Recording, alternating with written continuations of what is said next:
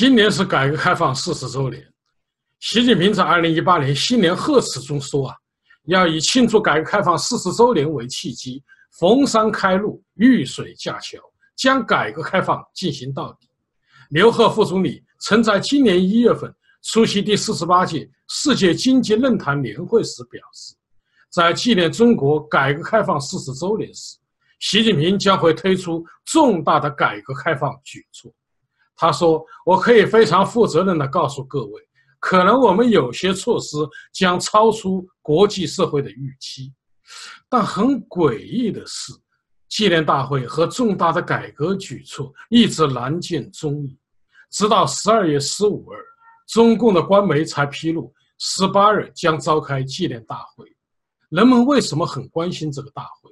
因为中国正处于历史的十字路口。”人们希望习近平停止政治上的倒行逆施，回到邓小平改革开放的道路上来。十二月十八日，纪念改革开放四十周年大会如期召开，习近平发表了长达一个半小时的讲话。习近平的讲话有哪些亮点值得关注呢？第一，否定文化大革命。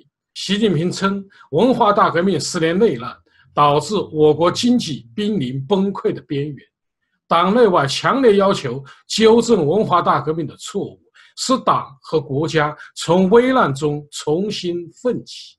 事实上，习近平上台以来就一直在为文革翻案。他提出了改革开放前后两个三十年不能相互否定的观点，但恰恰相反，改革开放正是在否定文革的前提下进行的。一九八一年。关于建国以来党的若干历史问题的决议，将文革定性为由领导者错误发动，被反革命集团利用，给党、国家和人民带来严重灾难的内乱，造成了全面而严重的危害。但习近平却通过修改中学历史教科书，将文革由内乱修改为艰辛探索，并删去了毛泽东错误发动的内容。这次讲话表明。习近平回到了中共历史决议上来。第二，肯定邓小平改革开放的历史地位。习近平充分肯定了邓小平在改革开放中的历史地位，称其创立了邓小平理论，确立社会主义初级阶段基本路线，制定了到二十一世纪中叶分三步走，基本实现社会主义现代化的发展战略，并分别对江泽民。和胡锦涛的历史贡献进行了陈述。习近平执政后，习家军呢就一直在开展个人崇拜造神运动，鼓吹习的丰功伟绩，封习为人民领袖和伟大舵手，其地位啊直逼毛泽东。栗战书甚至呼吁将习近平定于一尊。习近平在南方之行和参观改革开放大型展览时。只字不提邓小平，在此次大会上，习近平终于低了头，将自己定位到第五代领导人的地位上。第三，强调市场配置资源的核心作用。习近平指出，充分发挥市场在资源配置中的决定性作用，更好发挥政府作用，激发各类市场主体活力。强调市场配置资源核心作用，是李克强经济学的关键。习李在经济政策上的分歧啊，可谓由来已久。李克强是市场和民营经济派，他主张自由市场经济，让市场这只手配置资源，政府不推出刺激经济的政策，而是通过逐步缩减国家主导的投资行为，去杠杆化，以大幅削减债务，降低借贷与产出比，推出经济结构改革。以短痛换取长期可持续发展。李克强的经济政策被外界解读为克强经济学，而习近平是党治、指令性和国有经济派。习近平的偏好是前三十年毛泽东时代的经济模式，在依靠谁来管经济和企业的问题上，习近平强调党治党管，政治挂帅。习近平强调市场的决定性作用，表明其已经从做大做强做混国有经济的观点，回到国有经济和民营经济共同发展上来。从这点来说，李克强打败了习近平。第四，没有提出重大的改革开放举措。习近平讲话多是回顾四十年改革开放的成就，但没有提出众人期待的重大改革举措，使刘鹤所称有些措施将超出国际社会的预期成为空谈。同时，习近平继续强调，必须坚持党对一切工作的领导。并耐人寻味地提出了改革的标准。他说：“改什么？怎么改？必须以是否符合完善和发展中国特色社会主义制度、推进国家治理体系和治理能力现代化的总目标为根本尺度。该改的、能改的，我们坚决改；不该改的、不能改的，坚决不改。”以上是习近平在纪念大会上讲话的主要亮点。北京独立学者查建国表示，习近平的讲话没有新的东西。总的来说，是要表明当局要在继续坚持邓小平的改革开放和四项基本原则。独立学者吴强对这次会议啊，他感到很失望。他表示，习近平对未来如何改革开放只字不提，归根结底就是改革已经停止。习近平今天的报告。实际上是宣告结束改革开放。独立学者杨绍正指出：“我不知道习近平意识到没有，中国大陆今后遇到难以想象的惊涛骇浪，就是由中国共产党自己一手造成的，一手导致的。”在会议上，习近平的精神状态不佳，无精打采，而李克强则精神矍铄。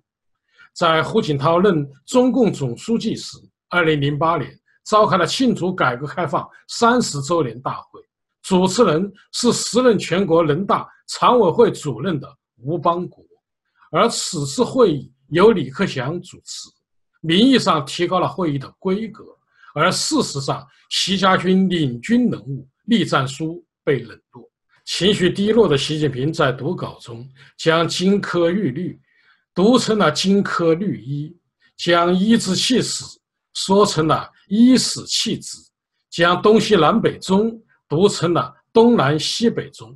同时，我们发现，在胡锦涛时举行的三十年纪念改革开放大会上，江泽民、李鹏、朱镕基、李瑞环、魏建行、李南清等元老均列席，但此次大会没有一个元老出席。为什么此次大会迟迟不宣布召开？其原因呢？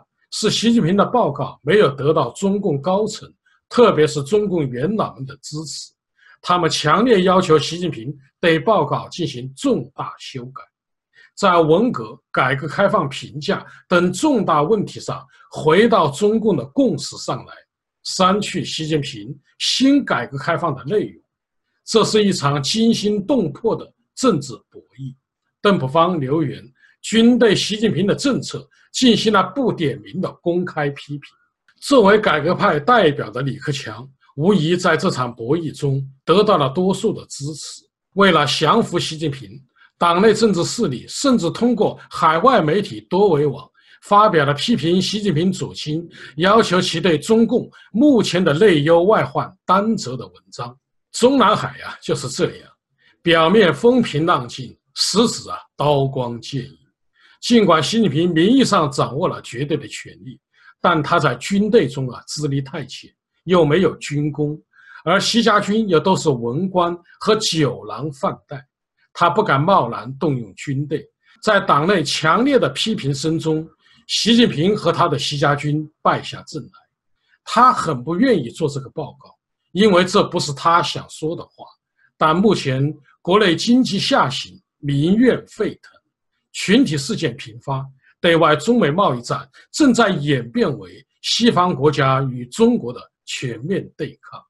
邓小平的改革开放实质就是对美国开放，从毛泽东到邓小平开创的中美友好面临终结。在此情况下，习近平不得不低头，可谓形势比人强。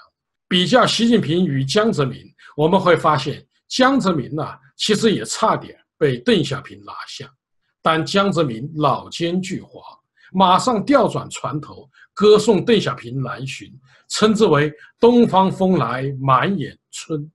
但习近平在面临政治生涯危机时，尽管他低了头，但心不甘情不愿，脸皮啊太薄。在中共这个黑社会里，心不黑、脸皮不厚是做不了老大的。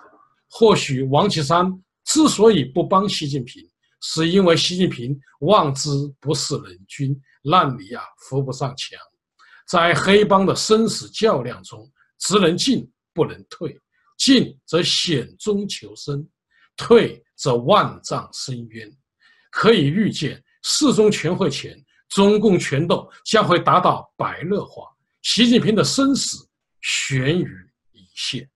最后，让我们用改写的习近平讲话来结束我们今天的节目。江河之所以能冲开绝壁夺爱而出，是因其积聚了千里奔涌。万壑归流的洪荒伟力，在近代以来漫长的历史进程中，中国人民经历了太多太多的磨难，付出了太多太多的牺牲，进行了太多太多的拼搏。现在，中国人民和中华民族在历史的进程中积累的强大能量已经充分爆发出来了，为实现宪政民主提供了势不可挡的磅礴力量。好，各位观众朋友，今天的节目到此，感谢您的收看。